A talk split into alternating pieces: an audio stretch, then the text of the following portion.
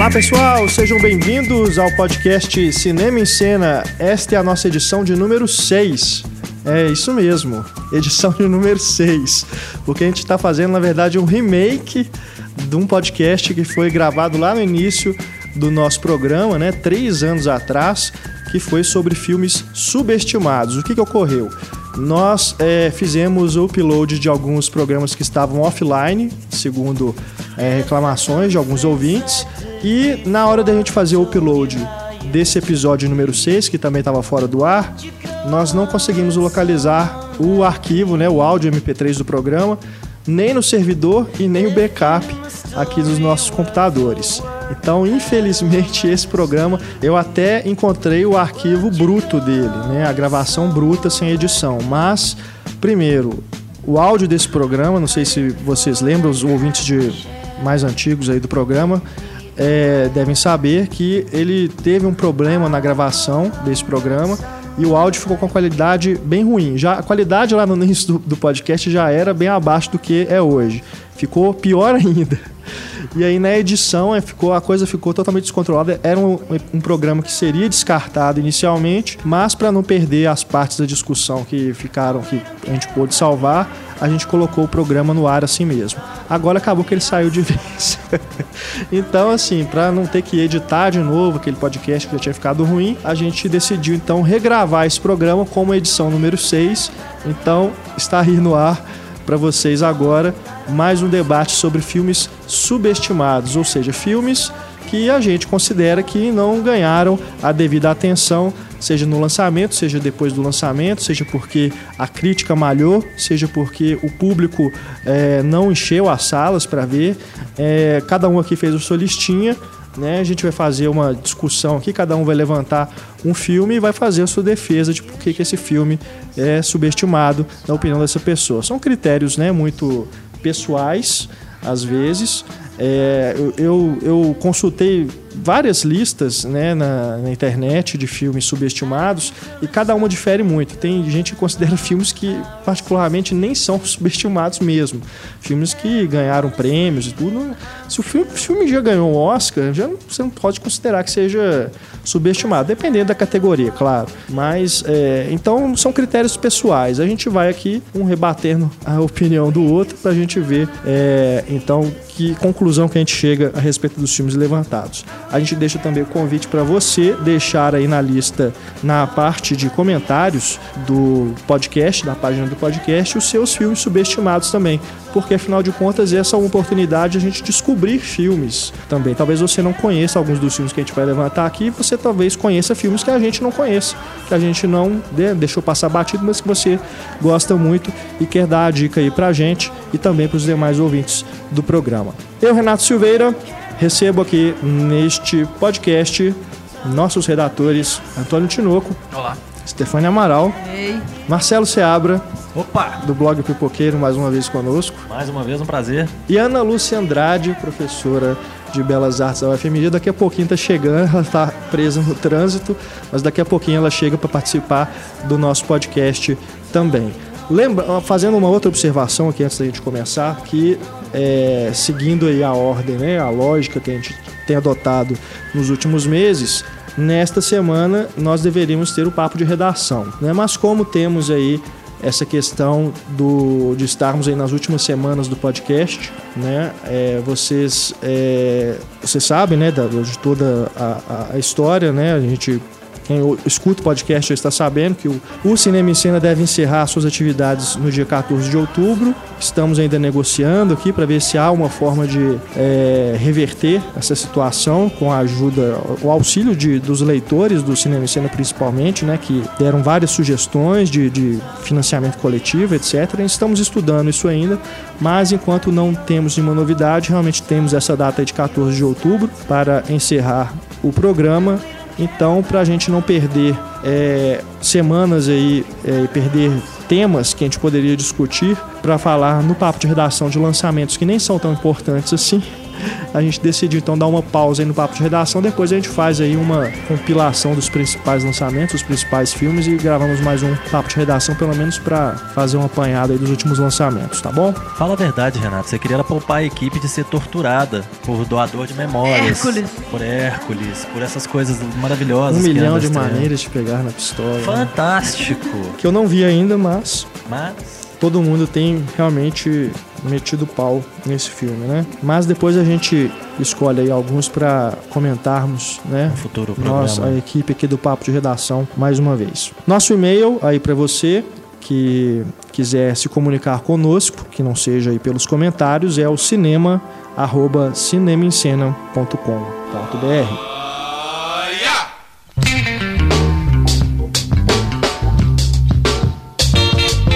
Vamos lá então para nossa discussão sobre os filmes subestimados. Quem quer começar? Bom. Olha, eu Marcelo acho o seguinte, Seabra. É.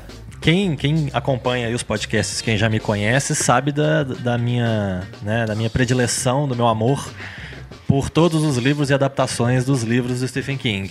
Sim. Que é uma coisa que né, a gente já falou aqui, já fez até programa especial sobre ele e tudo. Exatamente. E eu acho o seguinte, os dramas do Stephen King, né, da, da, da, da- obra dele, costumam ser muito elogiados, né, o Cemitério Mal... O, oh, desculpa.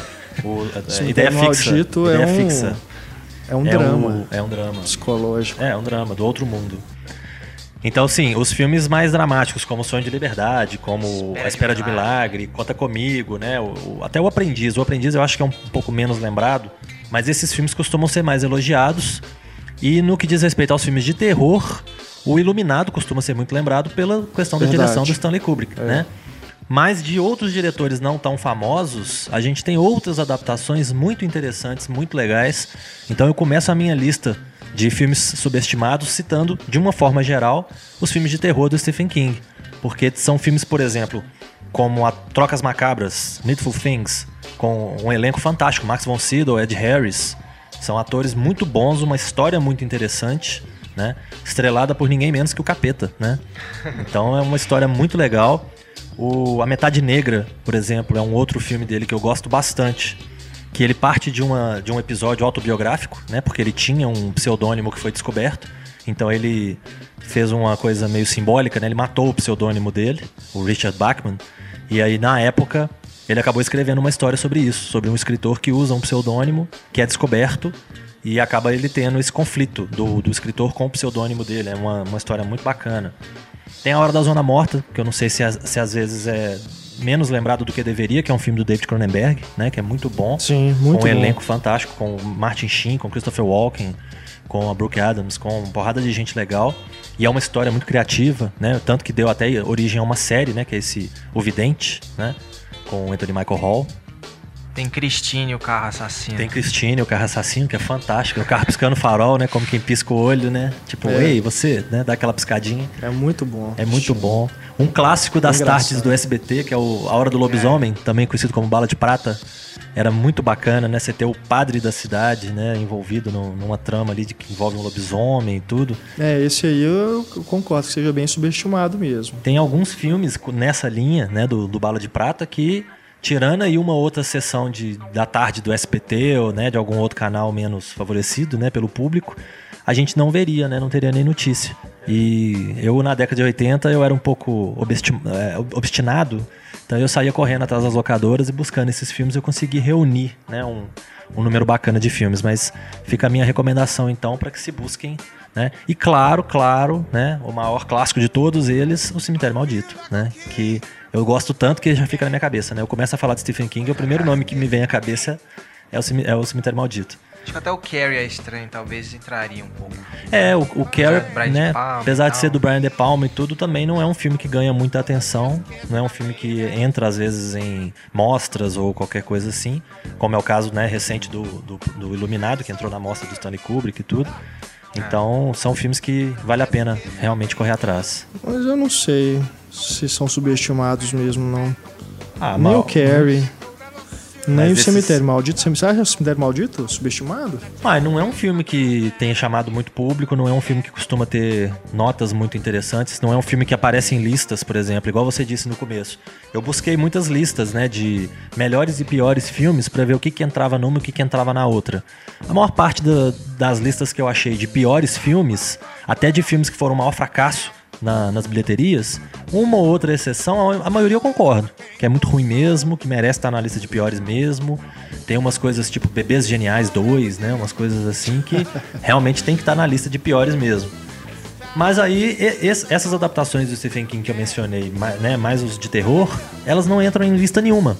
É como se eles fossem esquecidos. Eles são tratados como medianos. Porque Talvez não é nem dos piores, nem dos melhores. Para os fãs do gênero, talvez sejam lembrados ainda. É, eu É, acho que você precisa mas- ser muito ligado, né? Você tem que ficar lendo aquele site Bloody Disgusting todo dia. Para as pessoas que são realmente. É. Para as pessoas que são realmente mais envolvidas, aí pode ser que, que eles entrem. Mas se você não é muito ligado, passa batido. É porque o, o Cemitério Maldito, eu me lembro que teve clipe, né, com a música dos Ramones, Ramones. passava direto na MTV. É, os Ramones, época, né? Mas não- de um tempo, quer dizer, daquela época pra cá, eu não sei se realmente essa geração se lembra aí de Cemitério Maldito. Se já viu, né, Cemitério Maldito. O 2, inclusive, tem Poison Heart também. Então, É. os dois filmes têm Ramones na trilha sonora. Mas Ramones também, convenhamos, na década de 70 e de 80, era uma banda conhecida por um nicho de É. roqueiros, punk e coisa e tal. Hoje que virou, né, moda andar Camiseta, na rua. né, do Ramones. Você para a pessoa na rua e pergunta assim, que, que fábrica que é essa Ramones aí na sua camisa? A pessoa não sabe, né? Ah, é, é- é concorrente daquela Hollister. É, deve ser, né? Ou então, ou então alguém vê a- o, o amigo camisa Hollister, ah, que banda que é essa? É mais ou menos por aí. Jack Daniels. Grande banda essa. É, uma biografia do Jack Daniels, roqueiro. É, Ramones é uma banda que hoje você para um jovem na rua e pergunta, né? Tipo, fala duas músicas dessa banda que você tá usando a camisa aí. Ele não vai saber. E aí, muito menos, ele vai conhecer E o a filme, verdade, né? eu gosto mais do Johnny Walker do que do Jack Daniels. Acho que o Johnny Walker. A carreira ele- solo do Johnny é, Walker é muito legal. É mais bacana mesmo. Mas diga, Antônio, eu te interrompi duas vezes. Não, é porque complementando a lista do Marcelo, né? Já entrando na minha lista, eu coloquei o Nevoeiro. Grande O filme. Nevoeiro. É, que é um filme do Frank Darabont, que fez dois filmes bem elogiados, né? Duas adaptações de Stephen King bem elogiadas. E que é A Espera de um Milagre, um Sonho de Liberdade. E, e eu gosto muito do Nevoeiro e não conseguiu muito, muitos elogios da crítica, né? Nem muito do público. Mas eu, eu gosto, é um, é um filme que mantém um Gosto clima muito de também. suspense bem interessante, né? Tem personagens bem, bem construídos e tem aquela fanática religiosa da, da Márcia Harden. é, que é excelente. Toda uma discussão dela ali tentando dominar, né, aquele grupo confinado, aquelas criaturas do lado de fora. E eu lembro que muita gente critica o fi- o filme pelo final dele, né? Fala que Ah, o final esse estraga final o é das filme. melhores coisas. O final é muito mais O final- interessante do que o do conto. É, É. exato. O final é tem uma ironia, né, daquela tragédia lá que pra mim vale o filme mil vezes, assim. É, eu concordo. O Nevoeiro, ele realmente passou bem batido, né, quando ele foi lançado. E se não fosse realmente alguns críticos, né, chamarem atenção para ele, Como Antônio Tinoco. isso, ele seria realmente esquecido. Talvez assim, depois que na- nas listas de, de melhores, né, que várias pessoas assim colocaram, é, aí muita gente foi atrás, né, mas ele realmente ficou correndo o risco aí de ser relegado e ninguém assistir, né? Ninguém assim, né? Tô exa- exagerando, mas um, um público bem menor do que ele teria se não fosse a crítica, né? Chamar atenção para ele. Eu acho Muito que gêneros como gênero de terror, ficção científica, esse tipo de coisa, eles são muito interessantes quando eles têm alguma coisa por trás. Então, você tem no Nevoeiro, por exemplo, ah, você tem criaturas esquisitas, tipo polvos gigantescos do lado de fora, atacando. Mas isso leva a uma série de situações, de, quest- de questionamentos, de discussões dentro do ambiente do- das pessoas confinadas, que aquelas criaturas estão simplesmente servindo de desculpa para que, de desculpa para que você entre realmente no que importa. Claro. Que é isso que o Antônio mencionou, essas discussões dentro do supermercado. Então, realmente, o Nevoeiro é um filme muito legal. A fanática religiosa é uma criatura até mais perigosa da- das que as que estão lá fora. certeza. É. E você viu a versão preto e branco? Não, eu vi que tem uma versão preto e branco. Essa né? é mais subestimada ainda, ninguém É. viu. Essa eu não sabia nem que existia. Ela só tem na versão americana do DVD e do Blu-ray. É, e o Frank Darabont, inclusive, gravou uma introdução falando que o filme deveria ser assistido naquela, naquela versão preto e branco. Mas aqui no Brasil, o DVD e o Blu-ray não tem essa versão, só a mesma versão americana. Então vocês procurem aí, há outras formas de encontrá-la. Né? É um filme bem à moda antiga, né? Eu acho que o preto e branco É, deve casar faz todo bem, né? Sentido. Imagina aquela. Depois que eles saem, né, lá e, fora lá do, daquele lugar, daquele supermercado, supermercado, né? Aquilo ali, aquelas imagens em preto e branco devem ficar com uma, um visual bem, bem interessante. Stefânia Amaral. Então, é, tô até com a trilha sonora aqui. Romeu e Julieta, 1996, do Baz Ah, não. Não, aí eu já vou discordar desde o início. Esse filme foi muito popular. Mas todo mundo que eu falo fala, ah, aquele do Leonardo DiCaprio. A pessoa já julga pelo. Torce o nariz. É, por ele ser um galã e tal, e no início de carreira. Mas assim, eu acho esse filme. É o meu filme preferido. De todos os tempos. Não, Não, não é sacanagem falar ele, isso, não. Eu não misturaria ele com os Não, clássicos. covardia A Stefania adolescente tá com- falando aqui eu estou agora. falando Mas é um dos seus filmes favoritos. Sim, desde adolescente eu assisto ele zilhões de Não, tá vezes. certo. E cada vez que eu vejo eu me apaixono mais. Então, é, eu amo esse filme. Então você acha ele subestimado porque as pessoas com quem você fala a respeito dele geralmente falam, né? E talvez porque Romeu e Julieta lá. é mainstream já, assim, tipo, ah, é muito famoso. Ah, Romeu e Julieta, conhece. né? É, Batido, tipo, tem batidaço, Então eu acho que ele merecia mais consideração. assim. A, a trilha sonora é outro caso à parte mesmo. Foi difícil de achar. Minha mãe comprou pra mim em São Paulo na época. É mesmo? Porque aqui no- Mas que ano, você lembra? É, o filme é de 96, só que É. minha mãe comprou pra mim era 98. 98. Eu tava esgotado por isso. Não, não tinha. Eu, ia- eu fui em todas as lojas que vocês imaginarem daqui. Não tinha internet, ai. né? Lógico, assim, pra eu, pra eu baixar. Então, várias bandas que eu gosto até hoje. Garbage, o Radiohead, claro. Não, a trilha é ótima a trilha é mesmo. perfeita. E Eu gosto muito do filme também. A estética kit, né, que o, que o, que o Baz mantém. Não ganhou nenhum Oscar, pra mim merecia. Apesar de. eu, eu gosto dele ficar um pouco B, assim. Eu gosto disso. Mas eu acho que É. encaixa na lista. E assim, a MTV valoriza muito esse- esses filmes. Assim. Outros que eu vou falar também, o MTV Movie Awards premia. É porque Que são filmes que usam muito música, né? Sim, e também. É, a música é importante. a- os adolescentes da época passavam melhor também, né? Porque tinham filmes mais É. dignos, assim, não é igual hoje. E eu gosto dessa adaptação do clássico pro moderno que ele fez também. E só mencionar o Grande Gatsby também, do Baz Luhrmann. Porque, apesar também- dos prêmios. Também é subestimado. Pra mim, sim. Porque eu li todas as críticas que vocês pensarem quando saiu o Gatsby. E todas escrachavam. Muito, muito, é, a minha, muito. inclusive, Pois é. dela. Então eu fiquei indignada. Indignada, porque eu vi, eu vi o filme aos prantos, assim, é maravilhoso, é perfeito. Apesar dele ser aquela coisa saturada, de sempre que eu gosto, né, pra todo mundo, né, que beira o brega, isso é legal. O figurino é impecável, inclusive ganhou dois Oscars pelo design. né? Não, isso eu concordo. É. É, a premiação é justa, mas pela crítica ele foi é detonado. E já o Grande Gatsby de 74, pra mim, é superestimado. Porque eu detesto aquele filme, aquela galera suada, colorida. Ah, não. Ainda se fosse preto e branco, ainda rolava. Pô, Robert Redford em grande. Não, tá terrível. O filme é, é- é terrível. Um romance babaca. Terrível. Mas eu acho que o do novo também é babaca, o romance. Mas, Porque- a, Mas era uma a era parte babaca. visual do novo compensa. O rom- a- os momentos de romance ficam menores. Pois no é. outro Gatsby é apenas aquela coisa de beijinho, beijinho. E Tchau, tchau. a- eu tava até conversando com a Isabel Whitman, se ela estiver me ouvindo, beijo. Que a Daisy tá muito pamonha nesse filme, assim. Que ela... Mas a Daisy é pamonha, só que ela é pamonha na cara. Por trás ela manipula as coisas, Mas inclusive essa o Daisy Gatsby. desse tá melhor, eu achei. A, A Mia Farrow? É, apesar de eu gostar dela, não, não achei que ela tá bem como Daisy. É. Então eu detesto o filme de 74 e adoro o de 2013. E só aproveitando que, a- que eu tô comentando sobre MTV Movie Awards, falar dos Jovens Bruxos, 96, que eu Aham. até fiz o Cadê Você? Também sou apaixonada com ele, pra mim é perfeito. E a galera torce o nariz, né? Fala, ai, filme adolescente e tal. Memória afetiva. Memória feita, mas eu amo esse filme. Você assistiu ele recentemente? Várias vezes, eu assisto constantemente. Eu amo. A trilha é outra coisa. Eu pego muito filme pela trilha É o também, ritual né? É, inclusive, eu confesso que depois que eu li o texto que você escreveu, né, trazendo de volta as atrizes, eu baixei a, a trilha sonora, ouvi e deletei ela toda. Sério? Do mesmo jeito que eu ouvi, eu Olha o deletei. bullying com a, com a Stefania.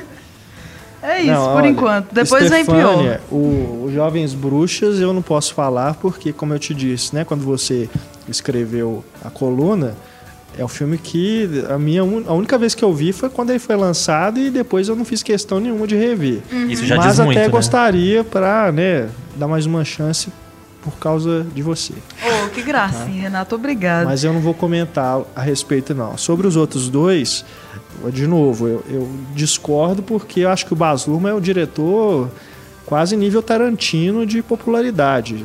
É, Os filmes dele, quando são lançados, todo mundo vai ver e tudo. E Então, desmerecido na maioria das vezes. eu não acho. acho assim, eu, eu- concordo, acho que as pessoas, a crítica principalmente, tende a, a- a não gostar, né? Principalmente por essa estética malucada dele. Mas, mesmo assim, eu não acho que são subestimados, não. É porque eu sou muito fã, que eu tô Bem longe exagerando. disso. Merecia mais, aquela coisa carente, né? Mas a vai sua ficar. defesa vale a A lista depois vocês Fica- vão ver que vai bombar aqui.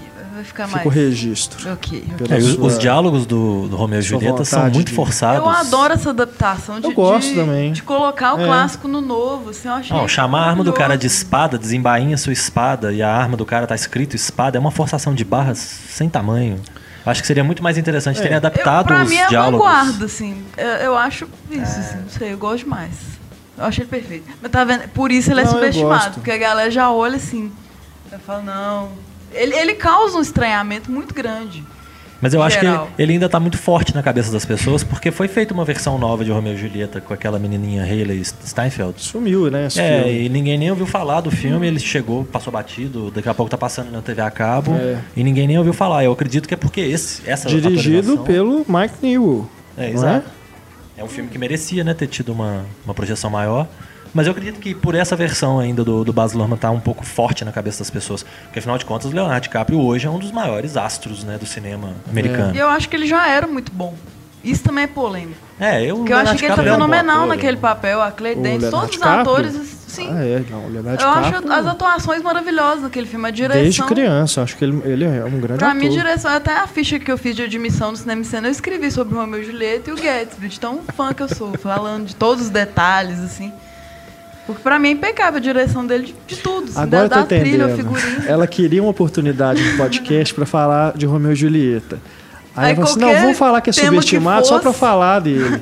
Tipo, se Mesmo não fosse, sendo. É, filmes com ETs, aí falar de Romeu e Julieta. Tá bom. Romeu e Julieta, então.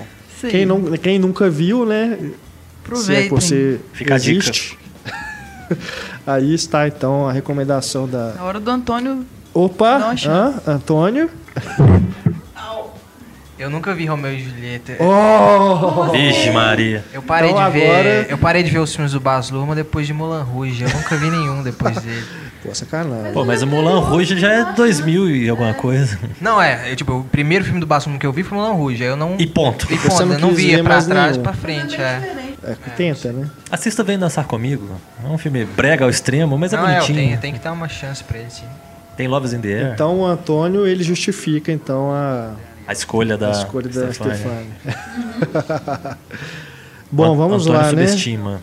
Eu vou, vou chamar aqui algum da minha lista. Já que estamos aí na vibe dos anos 90, um que ele teve até uma certa exposição na época do lançamento, mas esse diretor ele faz tantos filmes e depois os filmes, cada filme que ele lança as pessoas fazem tanto barulho que há outros que ele dirigiu vão ficando para trás. Steven Soderbergh, Lá vem. né? Eu inicialmente falaria de Full Frontal, Nó. mas eu concordo que esse filme não mereça ser de lembrado neste momento. Mas não acho ruim como a maioria das pessoas lembra. Mas Como acho que é um cara. como pelo a própria intenção do diretor foi fazer um experimento, uma brincadeira, tanto é que chamou os amigos, né? Tem aquele elenco, Mas todos os filmes dele ele chama os amigos. né? Mas esse específico, acho que realmente não, não é, foi só realmente para brincar, né? Tava com tempo livre, algum dinheiro para gastar, e aí chamou os amigos para fazer esse filme que eu ainda acho interessante pelas brincadeiras que ele faz, as piadas internas. As meta-piadas. Mas o que eu queria realmente lembrar é Irresistível Paixão, Out of Sight. Esse eu não diria nem que é um filme bom do Soderbergh que as pessoas não falam. Eu diria que é um dos melhores filmes do Soderbergh. Em termos de direção, montagem, atuação, a história, o roteiro, a história que ele conta, que é baseado num conto, um, um livro Elmore né, do Elmore Leonard. Que é, você. Acho que a gente comentou isso no podcast do Tarantino. Que no Jack Brown, que também é baseado numa história do Elmore Leonard, tem um personagem e o Michael Keaton interpreta o mesmo personagem no Jack Brown e no Irresistível Paixão. Né? É um policial, um detetive. É um filme que tem Jennifer Lopez, George Clooney, né? São dois nomes muito fortes, chamaram a atenção, por isso eu digo que quando ele foi exibido teve sua projeção, né? Ele, ele teve uma bilheteria razoável e tudo. Mas, como eu estava dizendo, dentro, pegando aí a carreira do Soderbergh, é um filme que as pessoas pouco comentam quando falam dele. E, como eu estava dizendo também, para mim um dos melhores. E chega neste momento em nossa em nossos estúdios, os estúdios do Cinema em Cena, Pá, pá, pá, Ana Lúcia. Andrade. Olá. Atrasado. Ana Lúcia, que eu tenho certeza que gosta de Resistir ao Paixão, Gosto muito. Adoro filme que tem metalinguagem. não é? Então, fica aí. Eu gostaria de saber da mesa se vocês concordam que é um filme subestimado ou se vocês acham que eu estou falando bobagem. Olha, eu concordo que o Irresistível Paixão realmente não tenha chamado muita atenção. Eu me lembro que ele não. Na época que ele estreou, pelo menos no Brasil, mais especificamente aqui em Belo Horizonte, ele não, não ficou muito tempo em cartaz. Eu me lembro de, de ter visto numa sala praticamente vazia. E né, né, não, não chamou muito público. Eu acho que, não sei se os, os atores, num primeiro momento, eram mais famosos nos Estados Unidos, depois começaram a chegar com mais força aqui. Não sei exatamente qual foi o- a questão. Eu acho que o próprio Elmore Leonard é um escritor que é muito elogiado lá, mas que não é conhecido aqui. Então ele não acaba não chamando muitas adaptações, algumas adaptações da obra dele chegaram aqui direto em, em vídeo, que o Shot, por exemplo, né, que é muito bacana, chegou direto para home video. Então realmente é uma obra que por N razões, o próprio Steven Soderbergh, ele é um, ele é um bom diretor, quem segue cinema, quem gosta, quem acompanha, sabe que ele é um bom diretor que vale a pena acompanhar, mas não é um diretor de grande apelo para o grande público, né? Não é um diretor que as pessoas olham no jornal e falam, ó, novo filme do Soderbergh, vou ver. É, talvez só com os Oceans Eleven, da É. vida, 12. É, mas o, o fato também de ter o George Clooney no elenco não quer dizer que o filme automaticamente fará sucesso. Porque eu tenho um outro mais recente que também é subestimado, que é Um Homem Misterioso, que é dirigido pelo Anton Corbijn. É, Corbijn, Corbijn, né? que é muito bom também. Muito bom. Agora- E um filme também que foi tota- passou totalmente batido. Mas em E compensação, eu coloquei na minha lista de melhores do ano, que eu Eu realmente acho que naquela formidável. época também ele era o, o diretor independente, né? O Sex, É. Mentiras e Videotape, É. o Kafka não tinha ido bem também. Alguns filmes dele não tinham ido bem, e aí ele fez esse filme que as pessoas não entenderam muito. Ele tem uma montagem diferente, né? Tem uma montagem muito interessante, inclusive, que eu gosto muito, que para de repente, como se fosse um flash fotográfico, né? E, e- e intercala o tempo. Eles estão jantando e já estão transando na Isso. montagem paralela. É muito legal, né? Muito sensual o filme. Muito. Né? E, e eu gosto da questão da metalinguagem, que eles citam o Dia do Condor, né? Do, com o Redford e a Faye Dunaway. Eu gosto bem do filme. eles ficam num duelo constante, né, os dois. É, é um filme como existia antigamente. A trama não importa, interessa aquela relação. Né? E eu acho que as pessoas ficam ah, mas a trama é esquisita, não, não- não faz sentido. Não interessa. né? É uma, uma, poli- uma mulher da lei, um cara fora da lei, que tem uma atração irresistível. É isso. É uma relação meio Thomas Crown Affair, assim. É, né? muito assim, Uma, né? um gato e rato, eu sei um pouquinho de você, você sabe um pouquinho de mim, vamos ver até onde a gente chega. Então, em, em, em outras proporções, o De Niro com o Alpatino no Fogo Contra Fogo, né? Um fica olhando pro outro, né? Sem É, a parte não da tá querendo sensualidade. pegar, né? É, eu até assustei aqui agora. Sem, né? Guardadas que eu as não- devidas proporções, eu avisei. Será que eu não entendi Eles alguma coisa? Não, e você falou a respeito do, do George Clooney. O George Clooney provou agora com esse Caçadores de Monumentos, né? Aham. filme histórico, Obras né? primas, né? É, Caçadores de Obras Primas, é. Que ele não é intocável, né? Porque o filme também não foi bem, né? Foi muito Mas eu criticado. acho que aquele filme também, o, o Out of Sight, né? Resistiu Resistiu Paixão. Ele. Eu, acho que alguém. O Soderbergh e os irmãos Coen foram os primeiros que perceberam que ele ficaria melhor pegando aquela coisa meio canastra dele, não É. exigindo dele uma hiperinterpretação. E aí funciona muito bem, ele tá meio Cary Grant, né? meio safado. Aquele assim. sorrisinho que ele tem sempre no tá, rosto. Assim. tá muito bom o meu filme. O filme É. funciona, acho que a química entre os dois funciona. É muito legal. Verdade. Ana Lúcia, aproveitando então a sua chegada, já que todos aqui já falaram ah, Um filme. um filme, nos diga então um filme subestimado. Bom, eu não sei nem se ele é subestimado. O primeiro que me veio na minha cabeça é um filme que eu gosto muito, mas que mesmo na época eu não tinha ouvido falar muito. Hoje em dia eu sei que ele é um cult, as pessoas gostam, mas para mim ele sempre foi subestimado porque ninguém conhece quando eu comento, que é o, o Reencontro, The Big Chill, Nó? do Lawrence Kasdan, de 1982, que é um dos meus filmes favoritos, assim, de sempre. Kevin Eu Costa interpreta uma foto, né? É, ele só um pedaço do cabelo, né? Ele foi cortado da montagem final do filme. Que é um filme também que tem uma montagem muito bacana, um roteiro sensacional. Uma trilha sonora A fantástica. trilha sonora, né? A história, eu gosto. E assim, todo mundo naquela época estava começando, né? A ficar famoso. O filme hoje seria caríssimo, né? Assim, com o elenco. É, pegar os nomes, né? Como era Estão ali. conhecido na época proporcionalmente hoje, né? Uhum. O William Hurt, a Glenn Kevin Close, Kline, Kevin Tom Kline, Berenger. Tom Berenger, que na época também estava despontando. Depois não aconteceu nada, mas naquela época estava despontando. Meg Tilly, enfim, é, é um filme de personagens, né? De você é, é, é um amigo, né, que se suicida e os amigos se reencontram, amigos de faculdade que eram hippies e que viraram encarete, encaretaram nos anos 80, né, que tiveram que viver porque o mundo capitalista não suporta os hippies. E aí é toda a metáfora né, do, desse amigo que não deu conta de viver nesse mundo capitalista, porque o sonho acabou. Então é um filme sobre essa, essa geração dos anos 60 e 70 que acabou sendo. Como é que fala isso? Que vira. Engravatada. yuppie, Que, vira, Sim. que virou yuppie, né? E que enterrou de vez esse sonho no- nos Estados Unidos. O filme discute isso. Eu acho um filme muito interessante e, e pouco falado, pouco comentado, né? Tem até na internet eu descobri depois um, um site com making off, as pessoas são fãs do filme, sabem de diálogos de cor. Eu sabia diálogos de cor filme, antes de estudar cinema. Porque eu achava o tema muito interessante, os personagens, enfim. E esse personagem morto, que foi uma ideia brilhante do, do Lawrence Kasdan, em vez de personalizar ele no Kevin Klein, Kevin Costner, como ele ia fazer, ele resolveu eliminar ele do filme. E a partir dos amigos você tem A construção. a construção desse personagem, que na verdade ele não existe. Ele é uma metáfora desse hippie que morreu, né, entre aspas, para mim.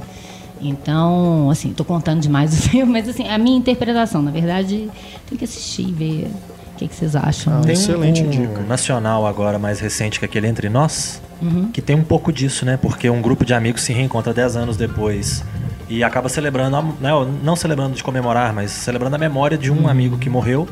E fica aquela coisa, já que o cara morreu, ele é a promessa que não foi né, adiante. Então ele era o gênio incompreendido, ele era o, o cara. Todo mundo tem que babar o ovo do cara porque Uhum. Não ele tem morreu. defeito. É, Ele não tem defeito. E todos os outros que seguiram adiante têm suas falhas, né, suas imperfeições.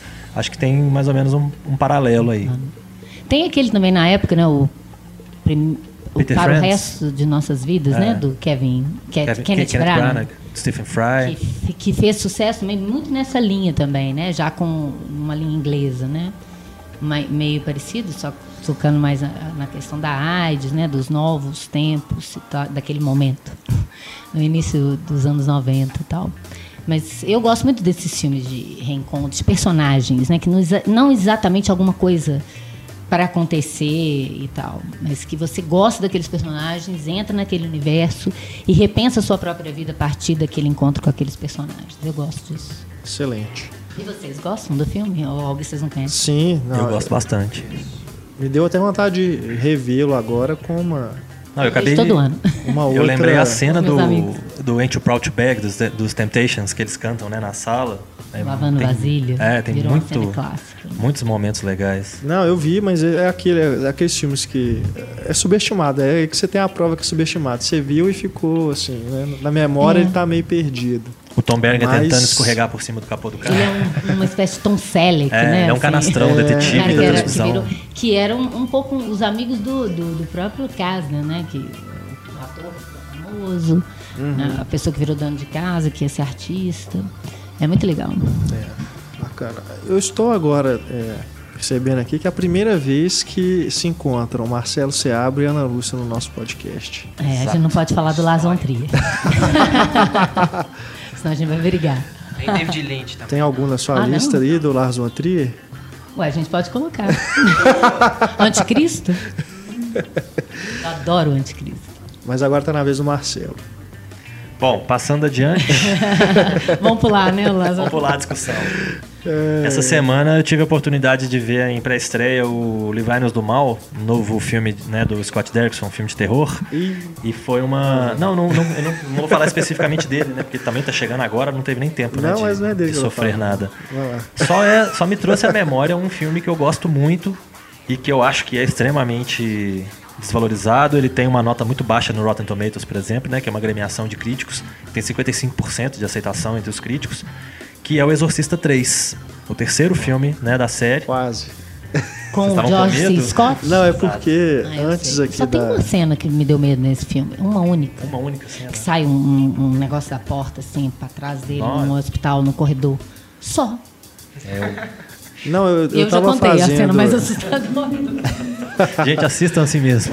Não, é. Eu não me lembro só disso, assim. Não é um filme que me ficou na memória. Tenho até que rever também. Eu tava fazendo suspense aqui porque antes da gravação o Antônio disse que não gosta de O Exorcismo de Emily Rose. Eu fui Aliás, malhado aqui. ele falou que não, ele não falou que não gosta, ele falou que odeia esse É. filme.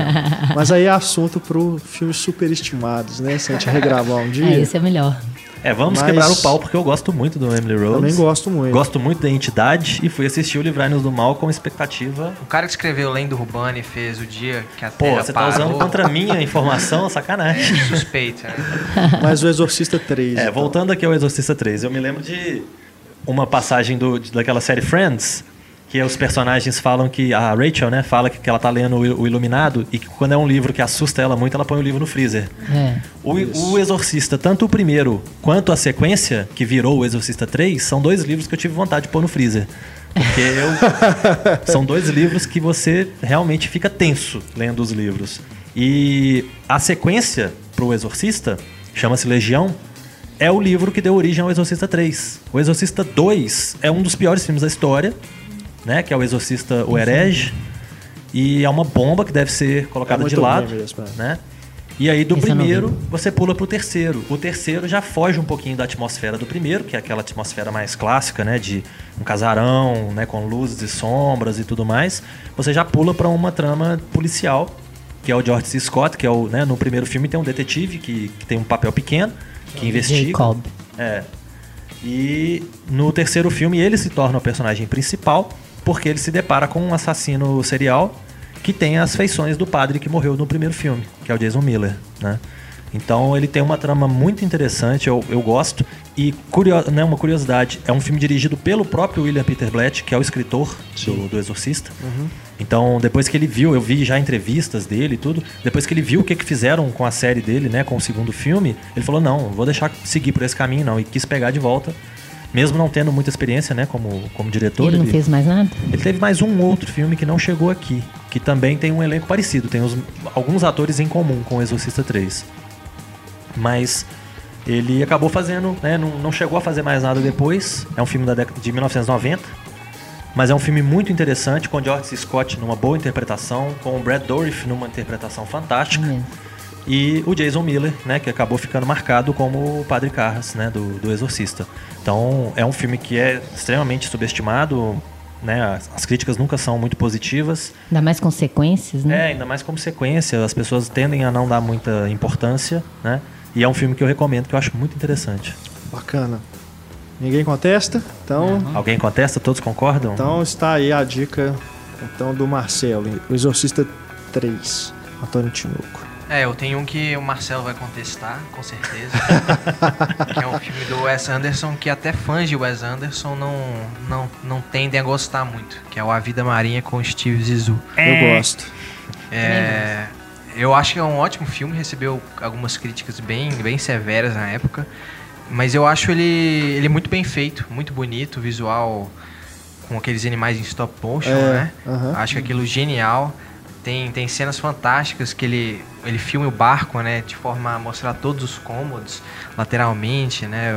Coisas assim, de estilo do Wes Anderson que eu, eu não entendo como alguns fãs não gostam, já que eu acho que segue a linha do que ele faz mesmo. é bem essa coisa estranho mesmo. estilizada, né? É. É, os personagens, como sempre, ótimos, né? O Bill Murray sustenta muito bem o filme, como aquele, como protagonista em busca, né? Daquele tubarão jaguar, mas que é um, é um filme mais sobre a relação entre o pai e um filho, dele com o Will Wilson, que eu também acho que é um ponto positivo. William Defoe roubando a cena em, em todas as, as, as partes que ele aparece. E a trilha sonora, que... Que, Que é também- horrorosa. Não, Ah, eu gosto. Seu que Jorge isso. gravando David Bowie em português. É lindo. Nossa, é muito lindo. bom. A versão de. Changes é uma das piores coisas que eu já vi na minha vida. Lá vem o trem, tchê tchê Changes. Ah, peraí. Nossa, que Mas é, é legal, é cara. um crime. Mas É a legal, letra não cara. interessa, então no filme combina. Acho que pra eles deve ser É. tranquilo, não entendem a língua português. Pra gente é ruim. Oh, Não, que mas bonito. eu, eu baixei o- a- as músicas separadas e escuto assim. Ainda tá na minha playlist lá, cara. Não sei como é que você não gosta. Tá bom, todos vocês me É um filme desculpem. agradável, é um filme agradável de ver enquanto você tá vendo. É É um bom de ver. é, eu Ele equilibra momento de drama e de humor, É. né? É um filme. a- Eu acho que a trilha funciona muito bem, o Sr. Jorge aparecendo. É sempre tocando. minimamente interessante filmes desses diretores que tem uma, uma assinatura estética muito forte, né? Igual ele. É, eu concordo que tem as sempre- cenas, tem algumas tomadas interessantes, tem algumas coisas interessantes, mas isso por si só, não, pra mim, não sustenta. Uhum. Eu não, não diria assim, ah, vá assistir só por causa desses pequenos pontos Ah, eu falo isso até do Tim Burton, dos filmes ruins dele. Só por causa da estética eu já curto. Não, é, isso aí é o que eu, eu. Eu, eu brinquei aqui com os meninos que a minha lista de filmes subestimados era a filmografia inteira do M. Night Shyamalan. Mas eu não vou entrar na questão aqui pra não, né? Polêmicas. Não, não ficar batendo na mesma tecla A sempre. Vila eu concordo que é subestimado, o que veio depois é ruim. Eu adoro a Vila. Ela Pois é, o que eu ia falar é isso, que depois de A Vila, eu concordo que ele vai num declínio. Os filmes vão ficando Brusco. ruins. Mas é, eu acho que as pessoas, elas malham o Shyamalan muito mais do que ele merece. Elas É. pegam só porque ele fez um filme que as a maioria das pessoas acha que é muito ruim, que é A Dama na Água, depois todo mundo fala que todos os outros filmes não prestam e não prestam atenção nas coisas boas que tem nesses filmes. Não, e ele é um diretor. Ele diretor é um, fantástico, Ele é um cara. discípulo de Hitchcock sensacional. Se você for Nossa, pensar, é. claro que não está no nível do mestre, mas ele é um discípulo muito interessante. Que ele porque você faz a construção do, do suspense, É. né? Nas cenas Enquanto você está assistindo, você está ligado ali, você quer saber até a bobagem da Dama da Água. É. O problema é que a bobagem que você sabe não te sustenta. É, Mas a- ele tem um momento, até um momento do filme ele te prende, depois você fala, "Ah, não, é bobagem É. mesmo, eu não vou nem, nem me envolver, porque não adianta. É, você dá um voto de confiança pelo histórico que o cara tem. É, Mas você chega mesmo num os ponto. sinais que... as pessoas não gostam, tem cenas tensas nos sinais, são dignas de Hitchcock. gosto, né? Não. Muito interessante. É o que eu já falei várias vezes aqui no podcast. Muita gente que valoriza roteiro mais do que direção. É. Aí vem um filme Porque não consegue prestar atenção Pois é, vai só pela forma. história. Às vezes a história nem é o que interessa, nem é o diretor. Aí se decepciona. Aí fala que o filme é uma porcaria e tudo. Mas não é bem assim. E as pessoas também que têm o, o sétimo sentido como filme surpresa da vida delas. Sexto. Qual que eu falei? O sétimo sentido. Ah, o sexto. já, tô, já tô até um- dando uma É porque ela naturalmente já tem seis, né? Não, é tão bom que é o sétimo sentido. Mas é, é- é- o filme é bom, claro, mas as pessoas esperam dele isso. Sempre. A mesma surpresa. É. E ele fica querendo tentar surpreender, coitado. E aí ele se ferra. É. Eu Porque acho que ele ele se deslumbrou é muito porque ele fez tanto sucesso no primeiro filme, né? E a melhor e coisa do sentido não é orçamento para fazer os próximos e tudo. Não é, não é a Não melhor é. coisa do filme. É como ele constrói ele- aquela, esse, esse- essa enganação do É. espectador. Isso é o mais interessante. É, eu acho que ele foi vítima de uma armadilha do sistema. Oh, Mas dó. vamos voltar ao que estávamos falando. A vida marinha de Steve Sisu. Esse é o Jorge. Seu Jorge. É, lá vem o trem. É, É isso. É É, isso. é, roteiro, É isso. roteiro do também do Noah Baumbach, que tá chamando a atenção, né? Francis Ha fez, vários outros É. filmes. Marcelo já está fazendo uma careta para mim agora. Mas ele está sendo elogiado, o último filme dele, foi bastante elogiado Francis lá Ha fora. é ba- bem bacana, eu gostei. É. E, mas então é isso, assim. Eu gosto bastante do Wes Anderson e desse filme também. Quando a gente for falar dos filmes superestimados, a gente fala do Francis Ha. Stefania Amaral. Então, vou Mais um aproveitar. filme. É, Na verdade, eu vou combar aqueles dois, porque agora a nossa ilustre professora Ana Lúcia chegou. né? Vamos ver se eu, se eu tô errada em colocar esses dois clássicos. Gente, Espero eu não que sei sim, nada, eu só tô dando minha opinião. Porque são dois clássicos que, pra mim, mereciam mais espaço. Especialmente o primeiro, que é o Bola de Fogo, Proibidão, Bola de Fogo. Por que proibidão? É porque tem do- funk. Funk da, Tati Tem o Cabarra. funk. Sou eu, Bola de Fogo. Melhor não conhecer. Gente, eu, eu tinha sido. Melhor não conhecer. Eu tinha sido privado dessa informa Pois é, isso é informação que é, é Nós, fire, né? nós É estragamos agora o filme pra Ana Lúcia, que Não, sempre não, que ela não, for não, ver, não, não ela vai lembrar. O filme é muito bom. Não tem como estragar. Roteiro do né? Billy Pelo menos assim, não, Não- eu, Não eu, eu tive até uma ideia aqui de colocar na trilha sonora do podcast, mas eu não vou fazer Não isso estrague o em filme. respeito à Ana Lúcia, pra ela Obrigada. não Em- ao escutar, Billy Wilder, em favor. respeito ao Billy Wilder, E ao principalmente. E é o Howard Hawks. Hawks. E a Barbara E, Stanley. e é o Gary Cooper, maravilhoso com ela no casal. Foi nomeado a quatro Oscars, não levou nada. E pra mim ele é perfeito, assim, a questão da língua, né? Uma pessoa que faz letras, vê um filme que procura traços linguísticos populares, assim, é uma- foi uma coisa maravilhosa. E tem é, é, um pouco mesclado a questão dos sete anões, que Uhum. são aqueles velhinhos fofos. As lutas são muito engraçadas. Então pra mim é um filme maravilhoso que deveria ter mais atenção. assim, Ele, ele é subestimado até na própria carreira do, do Hawks, que Do ninguém Hawks, cita, é. né? Uhum. A fotografia do Greg Toland, do Cidadão Kane, a fotografia maravilhosa do filme. Eu adoro. E do Hitchcock, que não ganhou nenhum Oscar na carreira dele, é o meu preferido Ladrão de Casaca. É o seu preferido? Do Hitchcock, sim. Que todo mundo fala só em Corpo que Cai, que também adoro, mas... Psicose, psicose, pássaros. os pássaros... É, o Ladrão de Casada, de- ele é subestimado, mesmo como um filme menor, assim, como se ele fosse sem história, um filme já paródico, mas eu acho isso sensacional no Hitchcock. O- ne- nessa linha paródica dele mesmo, o Intriga Internacional também está muito nesse estilo. Né? Parece que ele está brincando com o próprio cinema que ele faz, com o próprio cinema clássico já em decadência, né? É muito legal, né? Grace é um Kelly filme tá que maravilhosa, Não existe mais. Não existe mais esse tipo de filme. É. Ele é leve por si. Ele não interessa qual é a história. É bom de ver, né? É aquela coisa do, do clássico eterno. Grace Kelly, Cary Grant, Monte Ca- é, sul da França. Essa questão também do- dos dois personagens num duelo o tempo todo, não É. fica claro se ele é culpado, se ele não é culpado. Aí ela, né, fica o tempo Ela todo seduzindo em cima do, ele. do fio ali. no- Os fogos de artifício simbolizando a transa dos dois. É muito bom. Não é um romance ba- babaca, assim, é um romance interessante mesmo. É, coitado, né? Ele, ele foi fisgado por uma casamento, Eu casadoira. adoro. Então, que bom que então, você concorda comigo. Então. Legal, É legal. isso. Bom, ainda na linha aí dos clássicos, o que a gente já até comentou né, no podcast do Billy Wilder, né? Falamos do Billy Wilder também agora, que é o Benjamin Idiota. Uhum. Cara, é o filme que eu descobri quando a gente fez o podcast, né? Em 2012. E eu me Nossa, surpreendi. beleza. Pra mim, é um dos melhores filmes do Woody Allen. E eu me surpreendi. Billy Wilder. Ó, você- eu falei É um ato novo, falho né? Um ato- ato falho, do Billy Wilder.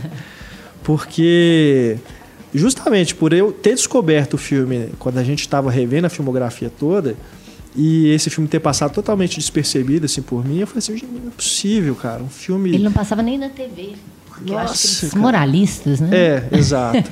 Justamente, é um dos fatores que eu acho por, por- pelos quais eu acho tão sensacional. É, não vou falar o spoiler, né, o que acontece no final e tudo, mas realmente para a época você pensar na, né, no, no- no- na trajetória ali da, da esposa, né, o que É maravilhoso. o que ela Das vai duas. fazer ali Das depois duas. das duas, é. Que são parecidas, inclusive, É. até fisicamente, né? Ele Uhum. trabalha com isso. Mas o, o- quando eu fui escrever sobre Billy Wilder, foi minha surpresa da pesquisa também. E o meu orientador, eu lembro que ele falava assim, e ele não era uma pessoa moralista nem conservadora, mas ele falou assim: Nossa, mas esse filme é muito grosseiro. Ele é muito grosseiro, assim, ele, ele incomoda. Por isso que eu acho que, que as pessoas não gostaram. No É. Brasil, ele não, não foi bem, né? É verdade. As pessoas ficaram ofendidas com ele propor aquilo. Aham. E, na verdade, ele não está propondo nada, nenhuma novidade. É, E nada assim tão despudorado, pelo contrário, né? Eu acho doce, ele, é muito- ele é muito doce com os personagens marginais, né? Como ele trata aquela prostituta no filme Aham. é, é muito digno. Né? E é mais escroto o, o cantor famoso Exato. né? do que, do que a, a prostituta, enfim. E, e os diálogos, né? É um filme de- gostoso de ver. Você vai, Sim. onde é que ele vai com essa trama? Né? Como, que, como é que você compra aquela história absurda, né? Como ele vai fundamentando aquela trama absurda. É, É bem não, interessante. recomendo demais aí, procurem o Beija-me Idiota. Tem mais alguma, Ana Lúcia? Vocês já falaram? Clássico, mas pode ser recente também, a gente, tá- porque a gente tá na linha aí, a Stefania puxou uns clássicos aí, mas Ah, eu ia, eu, Pode eu, ser um eu, mais na recente, verdade, se eu tava. Eu fui fazendo uma cabeça no, no, no- no caminho, assim. Fiquei pensando, né? O maior, o maior filme. Vocês estão falando de crítica de público ou só de público? tanto faz. É, né? Porque se a gente for pensar de público, a crítica até depois, mas de público, o, filme mais subestimado de todos os tempos é o Cidadão Kane, que é o melhor filme de todos os tempos. Porque não é, não é, é um, é um consenso que, que incomoda as pessoas, né? As pessoas, principalmente aquelas pessoas que são do contra, né? que adoram ser do contra, que acham que toda unanimidade é burra. Eu nunca concordei com essa frase assim, em- sem pensar e pesar e branã. É uma, é uma frase colocada num contexto sempre muito perigoso. É, não que, que todo mundo tenha que gostar do filme, mas eu acho que as pessoas não compreendem o motivo do filme ser impor- tão importante para a história do cinema, não para a vida dos críticos ou das pessoas, para a história do cinema é, é de uma importância assustadora, avassaladora. Eu estava vendo o Pablo comentando que ele se deu o curso do Poderoso Chefão, que cada vez que ele vê esse filme ele descobre uma coisa. Gente, eu tô. Vai fazer 20 anos já que eu dou aula. Tem 20 anos que eu vejo esse filme umas três vezes por ano. E eu não me canso desse filme. E eu sempre estou achando alguma coisa genial nele que eu nunca tinha percebido. Então eu acho que isso é uma marca mesmo de um, de um, de um grande filme. Apesar do grande público não gostar, porque ele não é um filme para o grande público, talvez. Eu não sei se é um filme para a crítica também, talvez, mas é igual você falar a mesma coisa do Encoraçado Potemkin. Não é um filme que eu recomendo para ninguém. O, poder, o, o Cidadão Kane você ainda pode recomendar para alguém que gosta de história. Agora, o Encoraçado Potemkin, sem você explicar minimamente alguma coisa antes para a pessoa de, de, de vanguarda russa, é complicado, né? Soviética. E, mas ainda assim, você não pode dizer que o filme não é bom, não é importante, porque ninguém gostou do filme, do público. Eu sou contra essa coisa de que a, a crítica gostou, então todo mundo tem que achar bom, ou só porque o público gostou, então a crítica está errada. Não, tem, tem, tem um meio termo aí que as pessoas desconhecem, né? E fora que as pessoas tendem a achar o filme delas, né? Eu fiquei tensa nessa lista, falei assim, gente, eu tenho medo de fazer uma coisa muito pessoal que não vai interessar muito a muita gente, só interessa a mim. Não, eu queria que fosse alguma coisa que realmente é, dissesse alguma coisa, né? De, sobre esse filme, por que ele é subestimado ou não, e para nada. E aí eu trouxe, lembrando assim de última hora, mas depois eu pensei até que não devia ter falado dele, porque o Pablo já falou, que é o Poderoso Chefão 3. Sim, sim. Porque a- as pessoas tendem a não gostar de sequências em geral, mas as, as duas primeiras ainda passam. A terceira, o povo já com, de cara já, já tendem a achar ruim, igual o Exorcista 3. Você ouve falar Exorcista 3, ih, bomba. 3? Não tem ninguém. Ainda mais quando o segundo foi tão ruim, né? É. Não no caso do Poderoso Chefão, óbvio. E o Poderoso Chefão, eu acho que é aquilo que o Pablo fala mesmo, ele fecha uma saga. E, e de uma forma muito inteligente. Quando você vê o, o Coppola comentando os três, eu fiz isso convalescendo da minha cirurgia. Assisti os três, depois assisti os três de novo comentar. Não é uma coisa obsessiva, professora de cinema. Mas mais que isso, de cinéfila doida mesmo. Mas é, ele comentando o terceiro, você vai ver na lógica do como é, os, os personagens se tornaram muito mais dele do que do Mário Puzo. Entendi. Então ele sabe para onde que ele vai levar aqueles personagens na velhice, que talvez o Mário Puzo fizesse uma outra coisa, né? Então eu acho assim, a- o- o- eu consegui até rever a, a interpretação da Sofia Coppola, que me incomodava profundamente. Pois é, eu, E que- depois eu já, Eu já agora aceitei entendo já. melhor também. o próprio Coppola defende ela muito, né? Ah, mas que ele ela também estava é ali. filha é dele. claro. Mas ele defende isso. Ela era a filha do padrinho.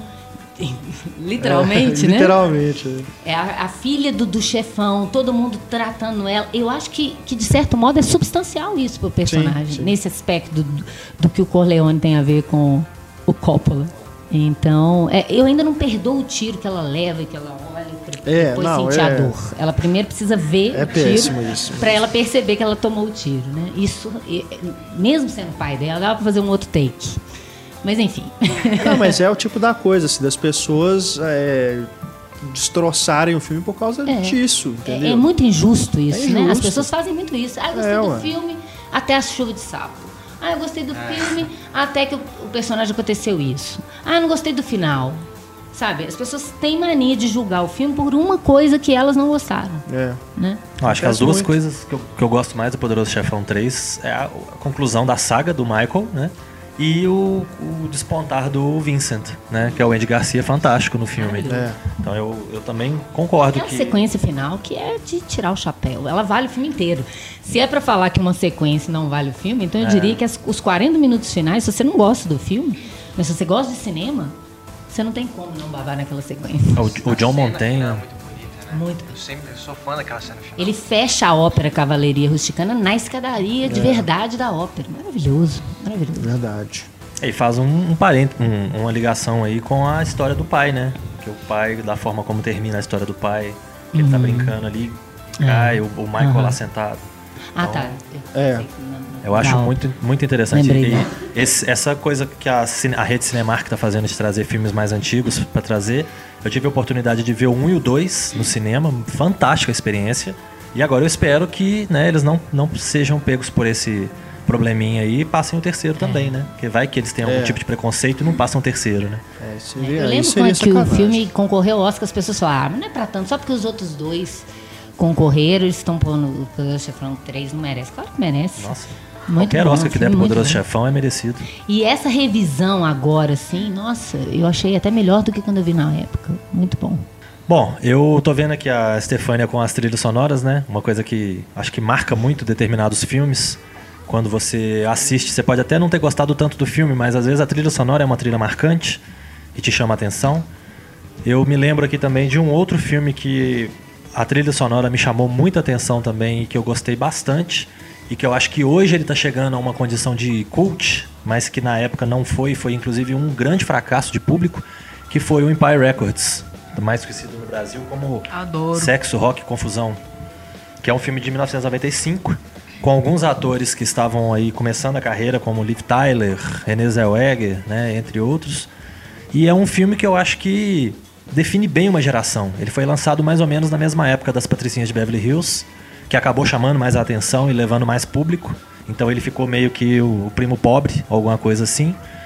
E é um filme que eu acho muito bacana, é um filme muito sensível, é um filme que você se apega aos personagens, que você se importa com o que, que vai acontecer com os personagens, que você quer estar ali ajudando, né? É sobre uma loja de discos que está perto da falência e um dia na vida de- daquela equipe toda, dos funcionários, né? De todo mundo que está, dos clientes, de todo mundo que está envolvido.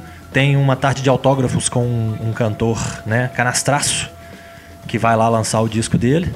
Então, uma série de coisas acontece na, na Empire, que é o nome da, da loja, e é um filme que eu acho que ele merece ser visto e revisto pelas novas gerações, porque da mesma forma que toda vez que passa de volta para o futuro na televisão eu paro o que eu estou fazendo e assisto, o Empire Records eu acho que é um filme que merece também, que, que tem que ser visto e revisto. E como eu comecei falando da trilha sonora, é um filme que tem uma trilha sonora extremamente marcante. Tem Jim Blossoms, né? Tem Till I Hear From You, tem o Edwin Collins, que é um dos cantores que eu mais gosto, que é um escocês muito bom de serviço com a Girl Like You. Então é uma trilha muito bacana, é um filme muito legal. Alguns atores acabaram despontando aí, chamando atenção, outros nem tanto. Mas é um filme que eu acho que vale bastante a pena de assistir e de conferir. Bacana. Legal. Ah, e só lembrando que no, no Rotten Tomatoes, né, que costuma servir de referência para muita gente, ele tem 24% Que isso? de aceitação Sério? entre a crítica. E tem quantas críticas, você lembra? Ah, eu vi bastante, viu? Eu não vi o total não, mas tinha bastante comentário e 24% pela crítica, mas em compensação eu vi notícias recentes de que ele estava comemorando, né, algum, alguma data, ano que vem ele comemora, acho que 15 anos, né, do, do lançamento, 15, 20, sei lá quantos anos, 95, né? Então, é um filme que, que o pessoal está fazendo sessão dele na rua, por exemplo, em, em drive-in, essas coisas, que as pessoas vão assistir. Ah, bacana. Fazem é, mostras, igual acontece com o Rocky Horror Picture Show, né? Toda, Sim. toda madrugada, aquela coisa. Eles estão fazendo sessões desse filme. Às vezes convidam atores para participar, alguma coisa assim. Legal. E leva muito público. Então é um filme que está sendo redescoberto que eu espero que cresça. Mais um filme que os adolescentes da época tiveram a honra, né, de ser adolescentes na época, assim. Até a Robin Tunney, que é a principal dos Jovens Bruxos, ela tava com a cabeça raspada mesmo pra fazer esse filme, assim. Eu Exatamente. acho ele muito intenso, eu adoro. Recomendo também, Pyre Records. É, os adolescentes de hoje têm crepúsculo, né? Os adolescentes dessa época aí, no- na qual eu me incluo, tinha esse filme. Antônio, mais um aí na sua lista. É, então, eu peguei um diretor bem, bem de sucesso, que é o Woody Allen, e fui ver qual que era talvez o mais subestimado dele, né? E aí eu vi, lembrei do comecinho da carreira dele, que ele começou com aquelas comédias, né? É, um assaltante bem trapalhão, um dorminhoco, Bananas. e bananas, e combinou tudo no Noivo Neu- Neurótico, Noiva Nervosa, em 77, né? E aí logo depois, quando todos esperavam uma, uma comédia dele, ele foi com Interiores. E foi até elogiado pela crítica, recebeu cinco indicações ao Oscar, mas talvez o público não tenha se conectado muito, né? E é, e é um pouco esquecido, assim, se a gente olhar hoje na filmografia do Woody Allen. Verdade. E eu, eu, eu gosto muito, achei, eu vi É ele ótimo. recentemente. Muito bom. É. Eu acho ele. Eu acho exatamente isso, eu acho ele muito bonito. Eu acho ele. Essa ideia de construir do, do, do visual mesmo do filme, né? Eu acho muito boa de ter aquele, esse tom cinza, né? Com aqueles personagens fechados, aqueles personagens que não se comunicam, né? Integrantes daquela família. E, e de perceber as barreiras que estão ali entre cada um, entre mãe, filha, irmã, irmã, marido, esposa. É, é uma coisa que o Woody Allen discute em vários filmes dele, mas esse filme realmente é um drama familiar pesado e ele se dá muito bem, né? É uma espécie de homenagem também ao Bergman, que é Claro. um. É o que filme mais Bergman É. dele. É, que é um, Bem Bergman. que ele admira muito. E, e são detalhes, assim, acho que são detalhes de, de atitudes que a mãe toma no início do filme, outra atitude extrema que ela toma no final e que a gente relaciona as duas. São, são detalhes que são muito interessantes e a aparição daquela, daquela a mulher do, do pai, né, depois que ele se separa, que é a única que vestida de vermelho, né? Aham. Aquele vermelho forte que contrasta com todo mundo, né? São aqueles pequenos detalhes assim que quem tiver atento consegue perceber assim que torna E muito melhor. simbólico tudo, né? O mar, Tudo muito as- simbólico. a ideia da janela, do vazio, né? Sim. É, a coisa até da mãe ser uma decoradora de interiores. né? É muito bom. É. E Gordon Willis, já que a gente tá falando de Poderoso Chefão, né? Hum, de Diretor de fotografia. É a primeira quebra, né, do Woody Allen, assim, A de, primeira quebra. estilo, né? É a primeira mais quebra. forte. Que ele né? surpreende, né, o público. Por isso que eu fiquei tão surpreso, assim, quando É. eu sabia que era um drama, mas eu não sabia que era tão, tão pesado, né? E funcionava tão bem, assim. Gostei muito. É, até por isso deve ser subestimado mesmo, porque na época as pessoas estavam esperando outro, né? É. Outro novo neu- noivo neurótico, outro Manhattan. É. Aí vai assim, ah, o Diário tá querendo fazer coisa diferente, vamos esperar o outro. E ele, Ele brinca- isso esperar a próxima Manhattan, comédia. Né, No, memó no Memórias, Memórias, né? É, no Memórias. Memórias. Ele fala, o que, que ele tá pensando? Que ele quer, quer colocar o sofrimento dele pro mundo ver o que, que ele sente. Daí verdade. ninguém tá nem aí pra isso. É muito bom. Recomendo pra quem gosta do Allen, né? Ainda não viu, veja. Ou pra quem não gosta, né? Quem sabe vai gostar. Né? Porque é, Verdade. diferente no sentido, É também o uma primeiro forma mais diferente. e é o primeiro filme que ele não não atua, né? Uhum. Assim, é na- em 78 é, ele já tava até lá e tinha atuado em todos os filmes. E aí é, o primeiro que ele fica E atrás essa da visão muito feminina também, né? Da dor, das relações, muito legal. É. Bom, então vamos para 1999. Três filmes. Eu ia falar dois, mas. Aproveita que nosso tempo já tá quase É, a acabando. gente falou de Sofia Coppola aí no Poderoso Chefão 3, então As Virgens Suicidas. Primeiro filme dirigido pela Sofia Coppola. Sim, pra mim o melhor dela. Que... Sério? Melhor? Mais do que o, o que eu mais dos gosto, mais do Encontros? que todos. Mais que Maria É Antonieta, até que eu adoro. Adoro Apoiada. filme. Acho a fotografia divina, a ambientação dele, a atmosfera inocente, indecente dele. Então, é, mas não, não é oficialmente esse ainda. Segundo as intenções, que eu também de 99, eu tô com a trilha aqui. Trilha que influenciou minha vida inteira, assim, Placebo, Blur, um monte de banda legal que tem. De novo, eu vou fazer o mesmo comentário sobre o Romeo e Julieta. Eu acho que é um filme que na época que ele foi lançado foi bem popzinho. É, sim. É, talvez na MTV, todo mundo falava dele. É, a MTV valorizou demais. É. Passava os clipes mesmo. Os atores do momento, né? É, Ryan Felipe tá, tá ótimo. eu Talvez acho ele... hoje seja realmente assim, subestimado, porque ninguém vê mais esse filme. né? É, os três atores deram uma sumida, É. né? Sarah Michelle Gellar, né? Que Mas que ela na fez época ele foi bem, bem falado, bem, foi bem popular. É, mais uma das adaptações de Ligações Perigosas, dessa vez moderna, né? Que eu acho, adoro isso quando pega o clássico. Não, e depois Minha- fizeram Segundas Intenções Nossa, não 2, comenta isso, psh, deixa baixo, finge que não que existe. é simplesmente um o remake, três, né? não, nem o 2 nem o 3 são um filme lixo. Filme lixo. É o mesmo filme o de novo, sem atores famosos, Não, né? terrível, não tem nada nos, É. outros, nos outros dois. Eu nem quis ver Terrível. o 3, assim, o 2 Mas já. a trilha é ótima, né? A gosto trilha é perfeita. E eu acho um The filme. Verve. É, tem. A, a única Consigo. música é o One Hit Wonder do The Verve, né? Beauty Street Symphony. É. E tem. Eu acho ele pesado a história também, assim, a forma que foi colocado. Pa- a- a- aparentemente é um filme adolescente, eu não acho que é, acho um filme mais denso. O figurino e, e o, a decoração eu acho classudo, assim, eu acho chique o filme. Apesar de, É, é o meu filme. de ser propositalmente muito as, as cenas sensuais, assim, bastante forçadas, e acaba que, que é uma promessa maior, é mais uma insinuação, não tem nada apelativo, né? Você tem aquele beijo lésbico, né? Sim, sim. Mas o oficial mesmo dos anos 1999, mais Fetiche polêmico, só. é o 8mm. Não, esse aí, Stefania. Que eu esse amo aí vocês de têm que paixão, defender Eu amo esse com força. Que Ele é maravilhoso. Ele é, o di- ele é a Deep. Web dos, dos 1999. Não tinha. É a Deep Web de 1999. A coisa Ai, até ai. então que eu tinha visto mais chocante, assim. Por que, que você gosta desse filme, Stato? Eu fiquei atordoada, eu fiquei sem dormir três dias, assim, e, e marcou demais. A- Acho que é a única atuação, além de Cidade dos Anjos digna do, do Cage, né? Não, que Você Vocês isso. em Las Vegas? Não. Ué, É, até, defendam fãs inconsolados. do até Nicolas Cage. recentemente Nicolas Cage é o o, canastra melhor o do cinema. Herzog que ele Não, eu adoro também a tosqueira dele, mas assim, no, no Roné. 8mm é sério.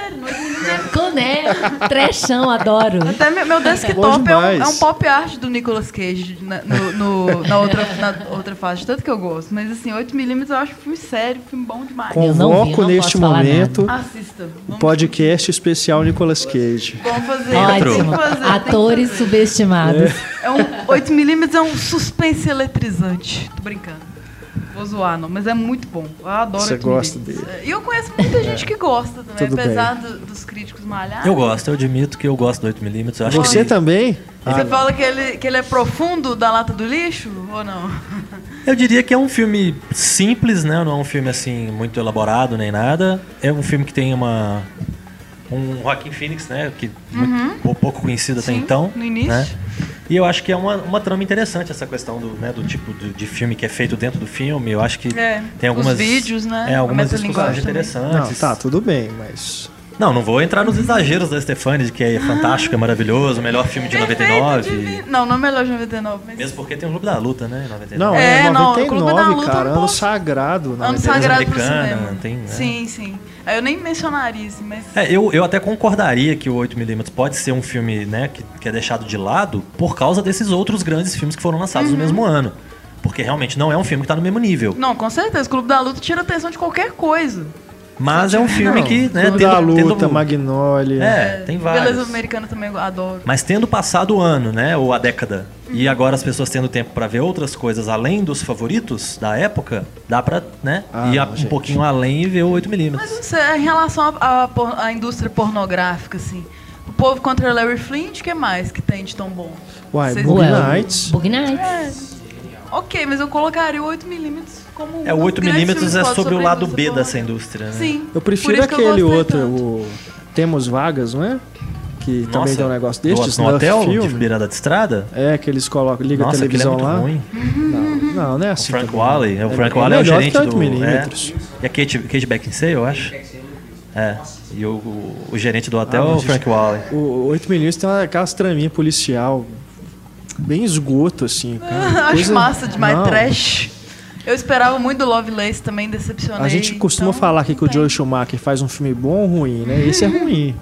Eu, eu sempre falo que quando ele tem dinheiro, ele faz filme ruim. Quando dá dinheiro na mão dele, ele erra completamente a mão. Ele faz um Batman e Robin, alguma coisa desse tipo. Tá Agora, quando ele não tem muito dinheiro, ele consegue chegar num, num lugar legal. Tipo um Tigerland, né? Tipo um Por um Fio. Tem Garotos Perdidos, né? Tem várias Não, coisas. Dia de Fúria. legais, tem várias bons. coisas bacanas. Então, Mas eu acho vai- que o, ele o faz 8mm não é ruim como né, Batman Robin, Fantasma Número da 23. Ópera, né, número 23, esse tipo de coisa. Mas também não é bom quanto esses outros que eu citei. Nossa. Ele fica ali no meio do caminho, né? Quem tiver um tempinho sobrando, dá pra conferir. Tá bom. Então, Dino Velvet, bem o underground mesmo aí da Deep Web da época. tá, tá ok. Eu vou lembrar um aqui agora que foi lançado direto em DVD no Brasil, que se chama Nosso Amor do Passado, com Aaron Eckhart e Helena Bonham Carter. Esse filme, o título original dele é Conversations with Other Women. A direção é do Hans Canosa, que eu nunca vi mais nada que esse cara fez, nem sei se ele voltou a dirigir. Mas esse filme é o quê? Ele acompanha um casal é, com a tela dividida, split screen, o tempo todo. Então você está vendo, de um lado, o que o Aaron Eckhart está fazendo e do outro, o- a Helena Bonham Carter tem um momento que eles vão se encontrar. E eu acho tão bacana, o que eu acho tão bacana nesse filme é que você monta o filme. Cada vez que você vê esse filme, você vai ver um filme diferente, porque você vai prestar atenção em coisas diferentes que os dois atores estão fazendo. Então ele tem essa proposta de colocar os dois ali, né? Tem uma É, faixa de notícias passando embaixo também, não? Não.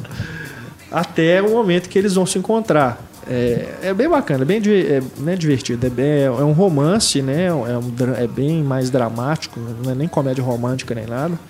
É um romance dramático mesmo. É, mas a- o que ele faz em relação à montagem é bem interessante. Não só os momentos em que ele sincroniza as ações dos dois, mas também essa possibilidade que você, como espectador, tem de ver o filme da maneira que você escolher. Você pode escolher prestar mais atenção em um do que no outro. Né? Então acho que se você revisitar o filme, você então vai ter outra percepção. Você cada vez você vai descobrir é, coisas novas, justamente porque tem duas, né, duas, dois momentos ao mesmo tempo acontecendo. Fica aí a dica então. Nosso Amor do Passado. O filme é de 2005. É, saiu de, re- ele realmente passou muito batido, porque acho que é, é até difícil de você encontrá-lo em DVD hoje em dia, mas ele foi lançado sim. Tem mais algum aí, Ana? Ah, tem tantos filmes ainda, né? Assim, nem falar sobre alguns, se você pensar assim rapidamente, o Lola Mo- Montes do no Maxwell Fields, que foi o filme que foi as pessoas falam que foi o fiasco, né, do, do Fields, que fez um filme caríssimo e que o público não gostou, né, o público não entendeu. O Barry Lyndon, do, do Kubrick, que o público também não gostou do filme. Né? O, o Kubrick não entendeu porque as pessoas não gostaram do filme. Né? É um filme muito lento, né? um filme muito desencantado, mas é tão bonito, né? Muito. E assim, eu, eu até entendo, né? E as pessoas não estão, às vezes, afim de ficar. É, querer passar pela experiência que o Kubrick quer que você passe, né? De viver aquele século naquele ritmo que devia ser, com aquela luz, né? Com aquelas relações estranhas e falsas. E, e eu acho que é isso, né? Alguns filmes, e muitas vezes isso é- é a, a causa deles não irem bem, ele se propõe a ser um tipo de experiência diferente que o espectador nem sempre está disposto a embarcar, né? E isso faz com que as pessoas se decepcionem com o filme. E às vezes, até depois, quando elas leem alguma coisa a respeito, elas têm uma revisão que elas vão com um olhar diferenciado e acabam gostando mais do filme, né? Que é um pouco que eu espero que a gente esteja fazendo aqui. Também. Sim, sim. Né, dar um pouco esse segundo olhar para ver o que, que as pessoas também acham, se elas concordam, porque é tão pessoal, não dava vendo aquela falando do filme que ela adora, que você odeia, que ele também odeia. Então não tem isso, né? Às vezes o aluno fala, ah, eu não posso falar isso com você porque você sabe qual filme é. Eu falo, não, gente, eu não sei. Eu, eu acho alguns, é, eu estudo alguns e consigo provar porque que ele é melhor que outros com a, a linguagem, mas não porque eu gosto. né? Isso aí você tem que provar com seus motivos pessoais. né? Sim. Mas, mas cinema é isso, né? Cinema é muito pessoal. Às vezes, cada pessoa, na hora que ouve falar desse podcast, já vai bolar a sua listinha na, sua, na própria Com cabeça. certeza, é. E Então, às vezes a gente concordaria ou não, né? É, Isso é muito relativo. deve ter um monte de gente discordando da gente nesse momento. É, fala, nossa, povo louco. É. Mas é, a proposta é justamente essa. E queremos ver aí nos comentários também os filmes que vocês que estão nos ouvindo também consideram subestimados, né? Até porque se tiver, como eu disse no início do programa, se tiver algum que a gente não conhece, é a oportunidade perfeita Eu anotei um monte da gente aqui, descobrir. agora. Aliás, assim, eu acho que a lista de filmes subestimados ela poderia e deveria ser bem mais ampla. A gente deveria buscar mais filmes que a gente desconhece do que apenas ir na zona de conforto que a gente Geralmente é isso, né? Você vai atrás do astro, você vai atrás Exato, de umas. As pessoas, quando você fala assim, ah, eu vou ver tal filme, é sobre o quê? É. Ah, não sei, vou ver um filme. Eu, eu fui no, na Índia, no Índia agora, eu falei, vou ver um filme lá no Índia. Qual que você vai? Não sei. Eu vou ver o que der pra eu assistir. Mas Pois você é. vai ver um filme que você nem sabe? Falei, quem sabe eu me surpreendo. E às vezes você tem surpresas maravilhosas assim. É, né? o Índia é o lugar de perfeito para filme subestimado.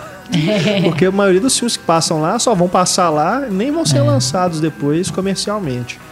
Agora, então, dos anos para cá, eles têm realmente feito uma opção por, por filmes que estão totalmente fora do circuito comercial. Que não tem nem previsão de ser lançado aqui. No Países começo, é diferentes. filmografias bem é, distantes, né? E desconhecidas do público brasileiro.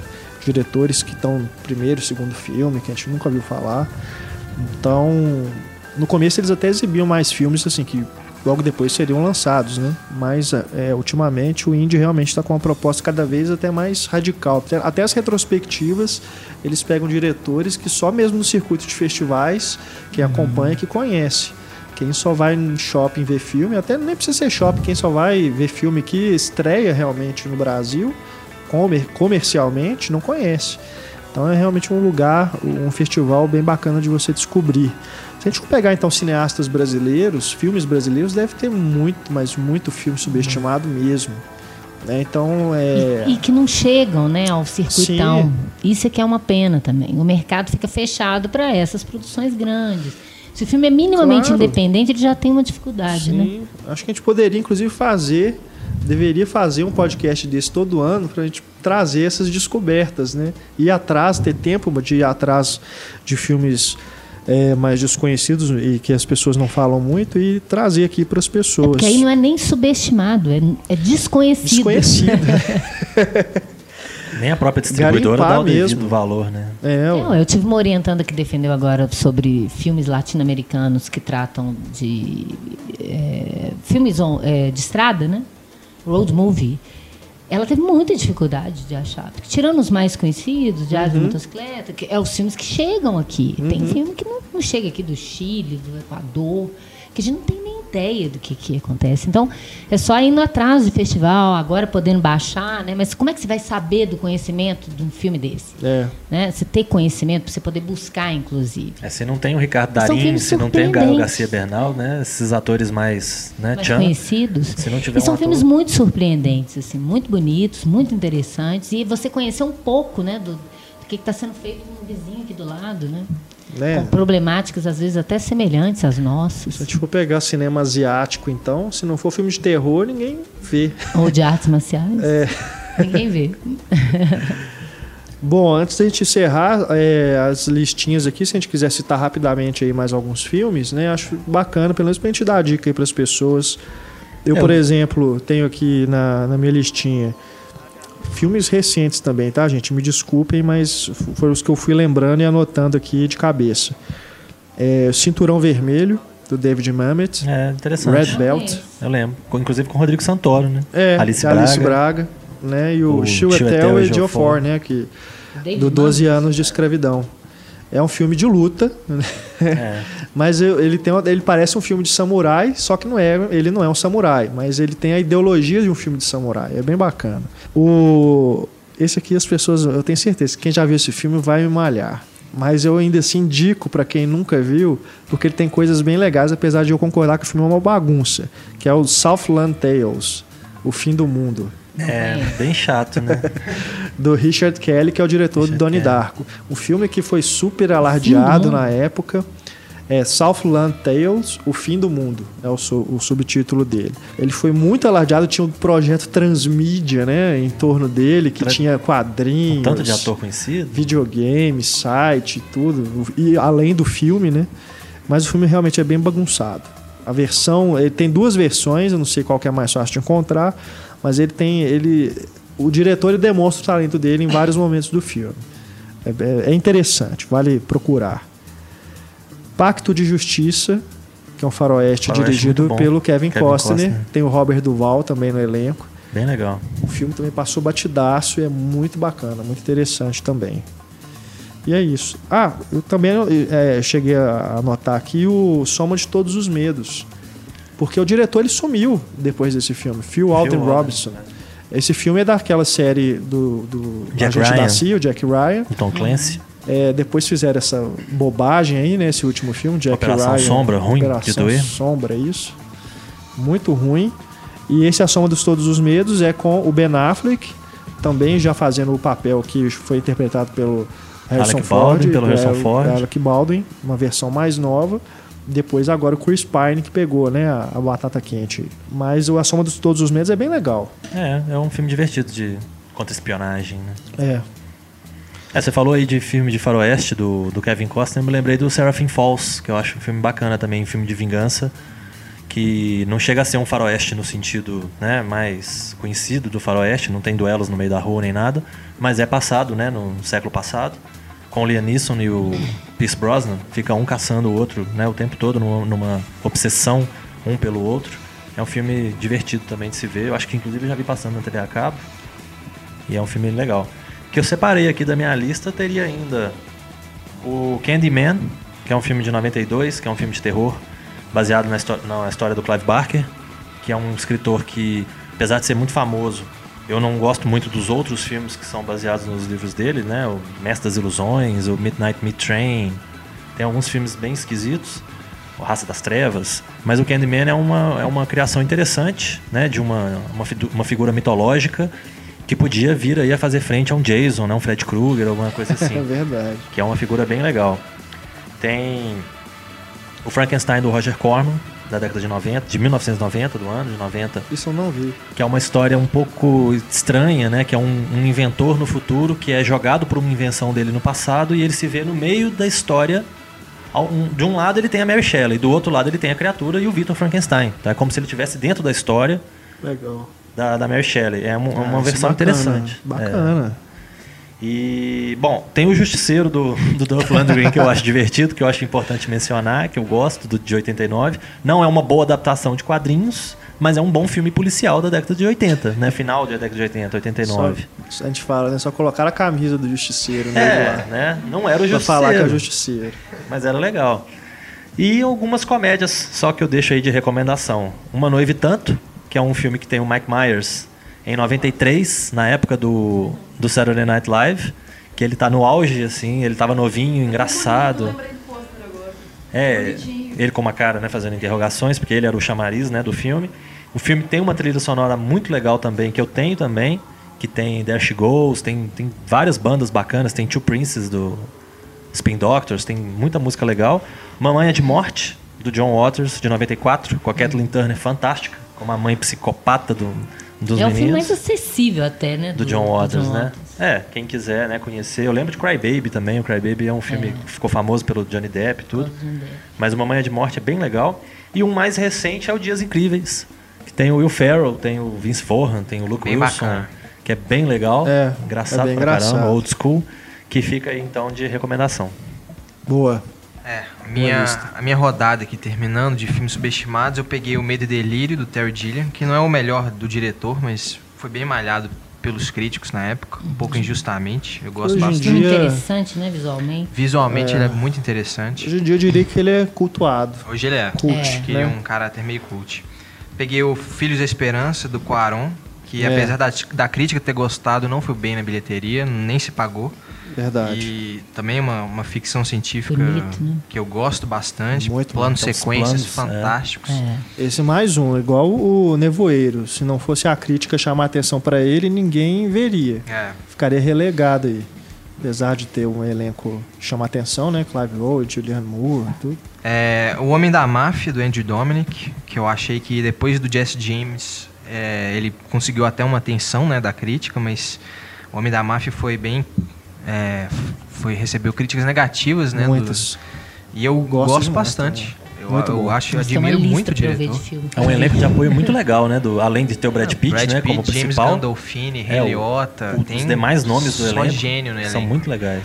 Coloquei Jack Brown, que a gente tá falando né, do filme subestimado do Tarantino. Eu É. diria Jack Brown. De Olhos Bem Fechados, que a Ana citou Barry Lyndon, mas acho que da, da filmografia do Kubrick pouca gente lembra assim, do De Olhos Bem Fechados. Eu acho que é um, um ótimo filme. Maravilhoso.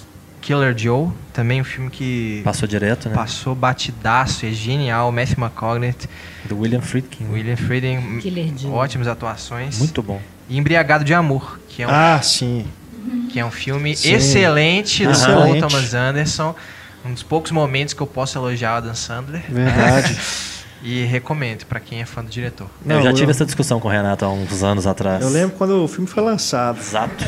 Que eu fui ver e saí xingando todos os nomes que eu pude. mas eu gostei muito também. Comédia romântica Estranho. bem experimental, né? mas é realmente bem interessante mesmo. O Antônio já falou tudo. Então, vou aproveitar o espaço para falar do meu curta preferido nacional, que é o Vinil Verde. Vocês já Vinil viram? Verde? Vinil Verde. Ele é 2004. recente. Não, É ele é de 2004. 2004, ele é do Kleber Mendonça Filho. E assim, eu Ah, pesquisei é, os, né, os festivais, ele parece que não esteve em Gramado. Como assim? Pra mim ele é genial, o melhor nacional. E outro nacional, agora dois que o Pablo subestimou. Pablo Vilaça, que eu li suas Ih. críticas e fiquei triste. Que foi o Lisbelo Prisioneiro, que pra mim é o melhor longa nacional. Pera aí, não, não. Lisbelo não, não, não, não. Prisioneiro, eu Calma, amo. Falar que é bonitinho, ok, Não, mas, sério. mas calma. Você, Pera tipo, aí. Marco Nanini já é o melhor ator. E termina a frase, que eu vi. Que eu vi, exatamente. Porque eu, de filme nacional, exatamente, eu não sou tão pró. Assim, é, aí a gente Tem muito tudo que bem. aprender. Aí não tudo sou. os- é, não conheço lá. os clássicos, o que eu deveria ver, mas é o meu preferido nacional, Lisbelo e Prisioneiro. Eu acho o filme muito bonitinho, muito Tem aquela gostoso. in- influência do Não, é, Orson Welles. bonitinho. É, da, é, o da- da é o da das maldade. melhores é, da- da- desses filmes que foram influenciados pela dramaturgia televisiva. É dos melhores, porque é, é a dramaturgia do Guel Arraes, que já tinha um É. núcleo muito interessante, né? Da comédia da vida derivada, né? Da vida como ela é na Globo, que, que ele vai levar isso pro cinema de uma forma bem interessante. A trilha é não muito sei. boa. eu gosto. Eu, eu chorei e ri ao Não, mesmo é, tempo. Eu achei é, boni- é bom, bom filme, mas na, na época que ele foi lançado eu já tava de saco cheio desse negócio de ficar falando cantado do, Uhum. do Celton Mello, com aquela Débora Falabella, aquela- aquelas trocas de diálogo cantadinhas, assim, bonitinhas, sabe? Entendi. Que já tinha usado isso an- anteriormente, né? Na televisão e no cinema, com os filmes que. Das Índias, do Capi- do Brasil. capi- É, eu Caramuru. não tinha Caramuru, visto, não tinha visto, Caramuru. então já, já, pra mim já, já bateu assim, como uma é. novidade na Mas é um época. bom filme, sim.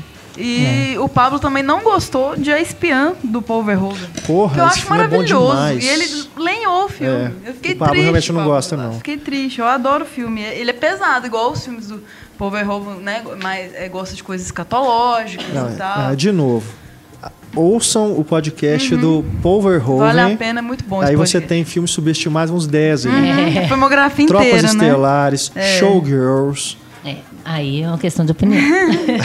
Showgirls é sacanagem. Não, que isso? Nossa, o Showgirls é bom demais. O mais recente que eu acho que assim deveria ter ganha- ganhado o Oscar, mas tudo bem, sou suspeitaça, meu gosto é diferente de todo mundo. Que eu endeuso demais é o Ruby Sparks. Quem não viu, pelo amor de Deus, assiste. Que é uma homenagem à literatura maravilhosa. Quem É um bom escreveu filme o, também. o roteiro foi a atriz, né, a Zoe Kazan. A neta E- do Elia Kazan. Sim, É um filme bacana, eu gosto. Eu Bom, amei. mas É é, eu, É o Paul eu- Dano eu fazendo o Paul discordo Dano. que seja, Namorado dela, inclusive, na vida É. real. ah, tá. eu discordo que ele seja subestimado porque eu acho que ele tá no lugar dele, é um bom É, filme, pode ser que mas ele deva ficar no, no- mais não no- é melhor de nada nem pior bem. de nada, é um bom filme. E eu não poderia Não deixar de de recomendar falar. não, é um bom filme, eu acho que as pessoas deviam assistir mesmo, porque Tem que ver. talvez ele tenha, até por ser recente, né, É, as pessoas podem não ter dado muita assim, atenção pra ele. Muito bom. Mas é bom, é bom. Maravilhoso. Até escrevi um trabalho de faculdade sobre ele. É dos diretores de Pequena Miss Sunshine, Sim. que estavam sumidos há um bom tempo. Sim, do Jonathan Dayton. É, então, o mais esperado, A Cela, Ai, 2000. Deus do céu. Meu Maravilhoso. Eu só gosto do sci-fi errado, né? Vocês já perceberam. É, eu acho que não é bem o seu, o seu gênero. Olha, Não é, eu gosto dele por, por ser um sci-fi de sonho, de não ter a ver com nada do espaço e ET, absolutamente. É interno. Eu é prefiro de dormir. sonho. E, nossa, eu achei, é, entendi sua, sua visão. Até a Jennifer Lopes, que eu não gosto, que eu detesto como pessoa, música, tá bem no filme, tá ok no filme, tá bacana. O Vincent D'Onofrio tá massa também, Ah. não gostou não? Serial Killer massa, filme pesado, filme perturbador. E Não, eu é acho que é um- visualmente ele é realmente chama atenção, mas é o que eu disse com você quando você me disse que estava na sua lista. Parece um videoclipe do Marilyn Manson. Excelente, é o que a gente quer. Meu imenso é o que há.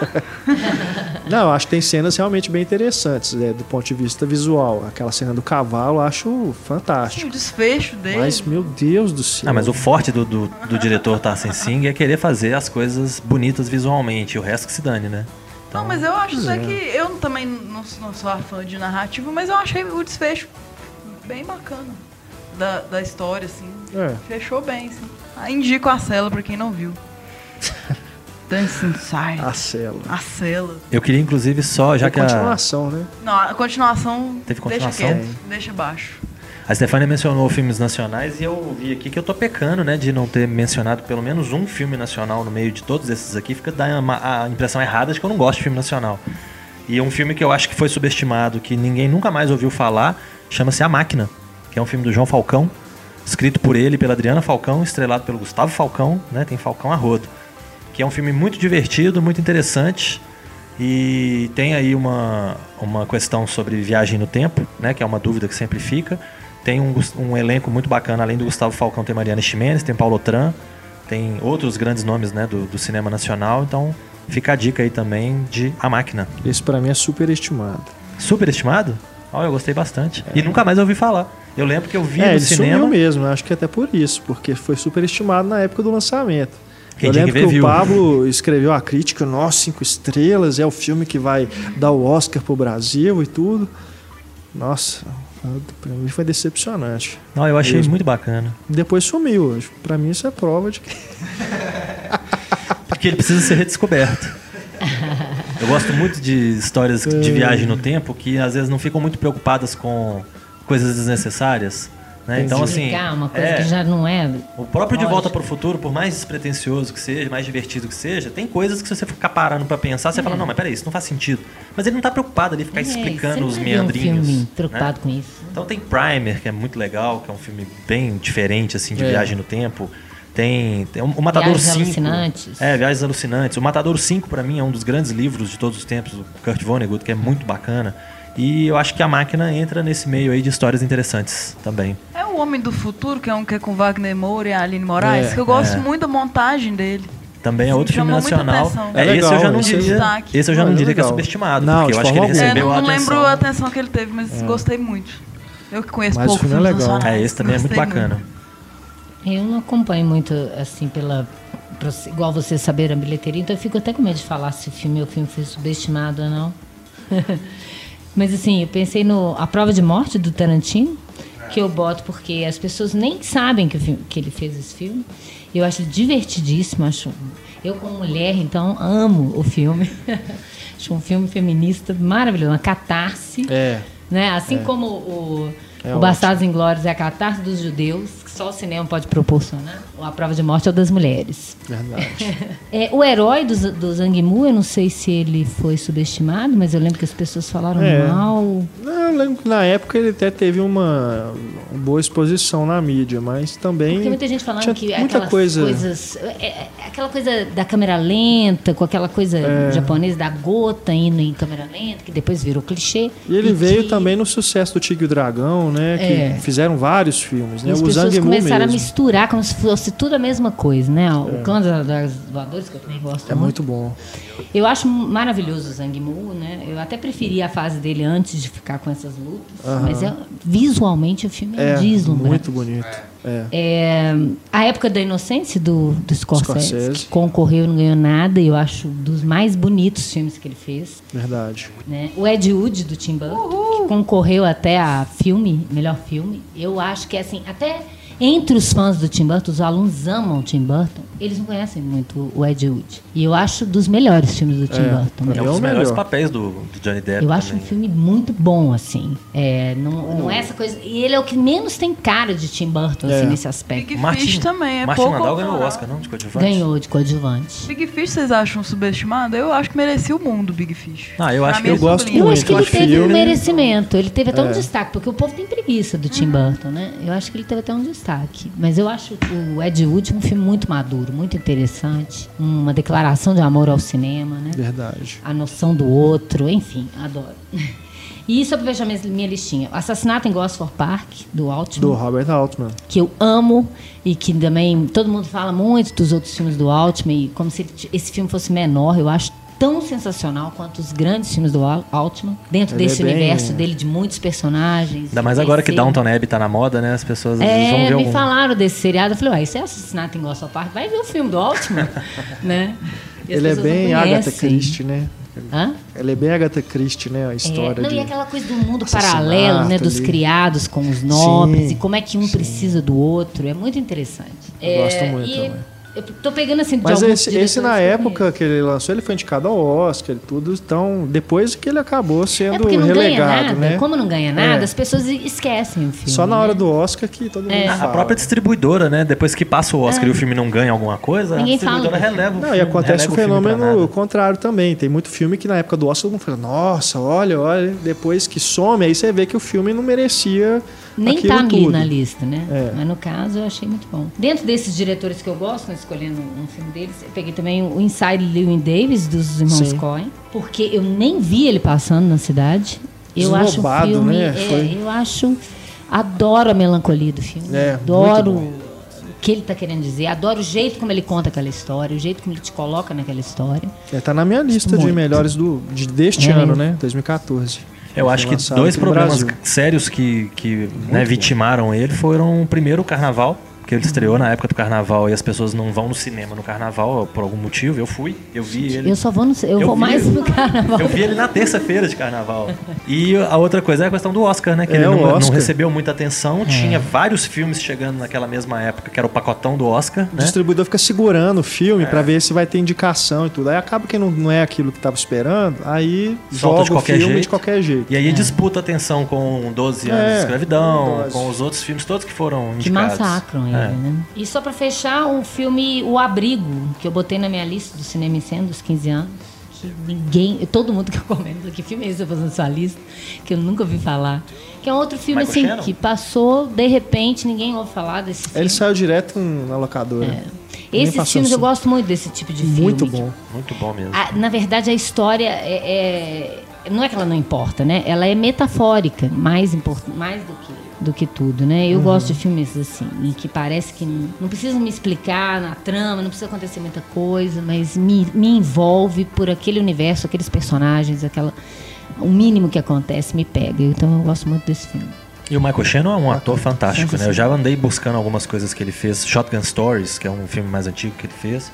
Tem algumas coisas muito bacanas que ele, que ele atuou. E o, o Abrigo é um deles. Falei tudo. Minha lista.